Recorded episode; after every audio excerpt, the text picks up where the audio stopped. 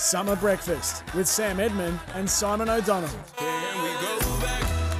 Just awesome to have your company on this Wednesday morning. Uh, just coming up to eight thirty as well. Scoob's here. Stop that.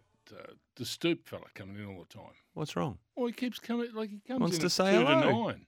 Wants to say hello. Came in at Hello, it's Julian 7:40, Dis- eight o'clock, I got my name wrong. yeah, eight twenty. Like we we've got stuff to talk about to keep our show going. And people to talk to, yeah, and the the stoof comes in all the time. like Brenton Sanderson, who played 209 AFL games, did coached he? Adelaide across I a few listen with, seasons. to him with Jared all the time. Yes, he does the, the tactics. I love listening to the tactics. gets the magnets out. Yeah, I'll on- be on the freeway and I'll be listening to Sando, and then I'll match it up on the Saturday with, with what Sando said on the Thursday. He's very good. It's love eer- it. it's eerie, isn't it? You've been a long time assistant coach too at They a didn't number go of clubs. too well at ball when they got knocked over. Most recently, Collingwood, and he joins us on the line. Sando, welcome. Hi, boys. Uh, good to have you on, mate. We really appreciate it. And we, the reason we needed your expertise was on a number of fronts, to be honest with you. But uh, just uh, the pre-season that we're in at the moment, and we, the clubs are coming up to the the Christmas break. I just wondered. How are the players monitored these days to ensure they're, they're doing the homework, Sando? Like they, they come back for a couple of weeks and then they're off for a couple of weeks. Just how how much are they doing even over this this Christmas break? Because there's not a lot of time.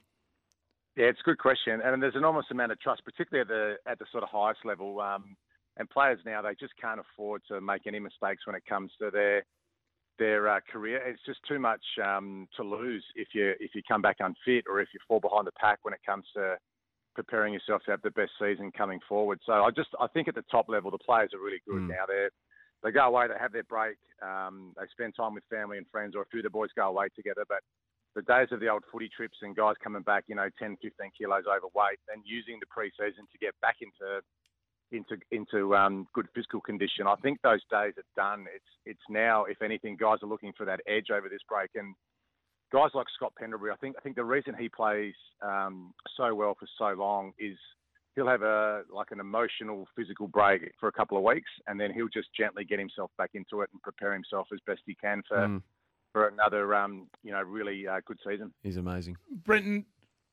pre-season when you were finishing playing AFL to pre-season now, can you explain to us what you would go through in the summer and what they do now? Yeah, I think uh, there wasn't obviously as much uh, science involved in the sense that, um, and when you look at the best guys in the business, guys like Wadey at Collingwood or Darren Burgess at the Adelaide Crows, you know, those guys um, like prepare each player with um, like a personalised plan um, to work on either a combination of strength, speed, endurance.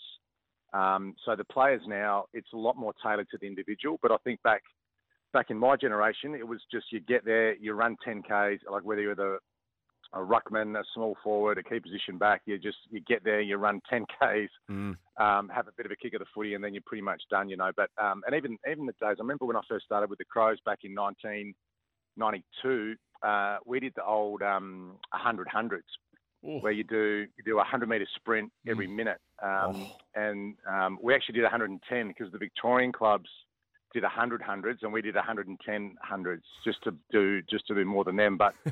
Um, that was more of a that was more of a mental challenge more than anything. But the, the, the injuries that you get on the back of that, you know, guys guys with stress fractures in their back, and you know, guys doing hamstrings and stuff like it was just it was just ridiculous. So it's a lot more scientific, a lot more mapped out and planned out for the individuals now, and I think you're seeing less less injuries during the season on the back of uh, guys being better better prepared for the season ahead. And and one of the biggest, I guess, differences as well, Sando, is our uh, identification and awareness of things like concussion. So it was a pretty big day yesterday with uh, you know the, the state coroner John Cain recommending, among many other recommendations to the AFL, that in fact, in his mind, the league should reduce contact training by 2025. I mean, how practical is that? I mean, could you engineer everything as a coach and as a playing group without contact in your training?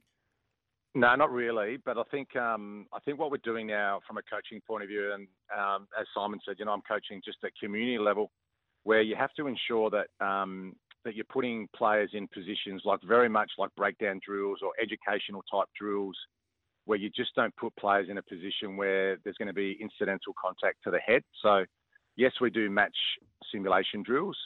but you have to make sure they're in a controlled environment. And when and when you look at when players do get concussed, it's mostly when either both players have got their eyes on the ball and there's incidental contact, or there's one player with his eye on the ball and a, um, his his opponent or whatever chooses to, to to spoil or to bump or something like that, where where there is contact with the head. So we're trying to eliminate those um, situations at training. Do a lot of like um, like walk-through educational type drills, where if you put in a situation where you have to make a decision as a player, that um, and and I was, I was sort of thinking before you like we, we, we don't tell players not to bump anymore. I know that's a question that a lot of coaches get asked, but if there is an alternative between if you can bump or tackle, then we would tell players to tackle. And I did a drill the other night where where two players where you put and I, th- I think the classic one now in the AFL is if you put a ball in between two players and they run at each other and they've got to bend down and pick up a ground ball. I think the way that we coach that now is um, you almost let your opponent pick the ball up and then tackle him rather than mm. you try and get lower and harder. I think I think that's probably the way that I was taught was to was to just be harder and lower at the contest than what your opponent was going to be, and to almost try and get your hip past the ball, which then would make contact with the player, which, mm. as we know now, would be reportable. So, so the game's changing. Um, it's evolving in the right way. Um, I, am fully supportive of anything that eliminates um, uh, the risk of, of, of any sort of head injuries and um, and even with sort of junior footy, I think there's a responsibility now with all of our junior coaches to ensure that we we really focus on on tackle technique and, and and and obviously aerial technique as well. You know, marking where we see a lot of players, um, you know, clashing heads in aerial contests. I think we spend hours and hours and hours refining kicking skills when we need to focus also um, very much on tackling and also that sort of aerial stuff, which is which is really important at junior level. So it it transfers when they become young young adults and playing at um, at um, senior level as well. Yeah, because that, that chest and hip and shoulder and buttocks, you know, they're so important in an aerial contest, and you see so many guys just go into contests so open these days that you know, yep. it's as if you know the, the the logical way of or the old way of going about it is, is superseded now by must make a contest.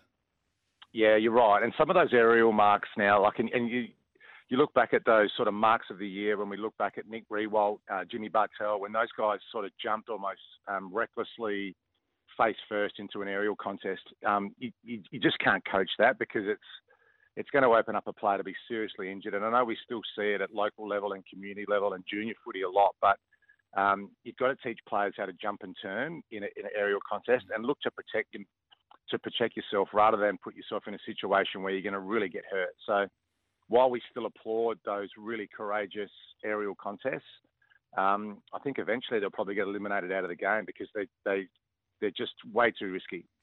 Uh, Sando, the pre-season schedule was laid out by the AFL yesterday, so the official matches are locked in for the last week of February and into March, and then some uh, confirm match simulations prior to that, sort of um, February 21 onwards. I'm not sure whether every club will do that. They didn't leading into the 2023 season, but typically, how many how many games do AFL clubs want? And how many would they like to have before round one? It's interesting. I, I maybe I'm uh, in the minority, but I, I think the best way to get better at footy is to play footy. Um, and I know we do a lot of drills, and like I said before, you're still educating players on on different situations in games, but nothing can compensate for um, for actually playing. And I think that's when you learn most about um, about your list and your squad and, and the best positions for players to make, um, some strategy and tactical stuff. I think you're better off putting players in those situations. Um, I know that that does put a maybe a potentially a, a, bigger sort of physical toll, but if you can if you can do simulated match practice, and what I mean by that is that you, you sort of eliminate the a bit of the, um, the, the the body hitting and the contact and all that stuff. If you like if there's if there's going to be a situation like I, I said before where there's going to be an aerial contest where you can see that the players are going to make um, you know contact in a in, in, in, a way that could potentially hurt themselves. Um, you, you always tell players to pull out. So it's it's almost um, it's almost like um, from a sort of cricket point of view, just getting more and more time in the middle. You know, so just as as much as you can replicate your systems and your processes in a in a in a game environment, I think you take those opportunities as many times as you can. Sando, we need to let you go, but I see this time last year you were very busy on the recruiting front at your Tigers, Mm. and you've just gone and landed another one. And Kayne Turner's come across as well from the Kangas. Yeah, it's a great get for us. We need it. We need a bit of speed. We've got, we've got a really good squad, and as Simon said, we got knocked out uh, in the semis last year, which was disappointing. We played our worst game of the year when it really mattered, but that's okay. You move on. Um, but yeah, we well, I mean, I, like um, every club, whether it's the AFL or at community level, you're always looking to get better. And um, we've got a couple of other AFL boys training with us at the moment who we're hoping to sign. But um, but yeah, it's it's a really busy time of the year, really exciting time of the year as well. You get to um, you get to look for ways to to make your team better. It's great. Mate, we really appreciate you taking time out to join us. Yeah, go the Tigers. Good Um, spot to go and watch a game of thanks, footy. The Tigers. Yeah, is it? Their ball went eye, yeah. You're Yeah, we well have looked some fun. after out there. Don't worry Well, they've that. obviously got a behind glass facility yeah, if you they like do. it They out have a there. good lunch and uh, you can have a drop of something. Very nice. Very nice. Sando, awesome to talk to Trams you out about the front of the ground, just get it straight home. If we don't speak, mate, have a have a great Christmas. Appreciate you donating your time this morning.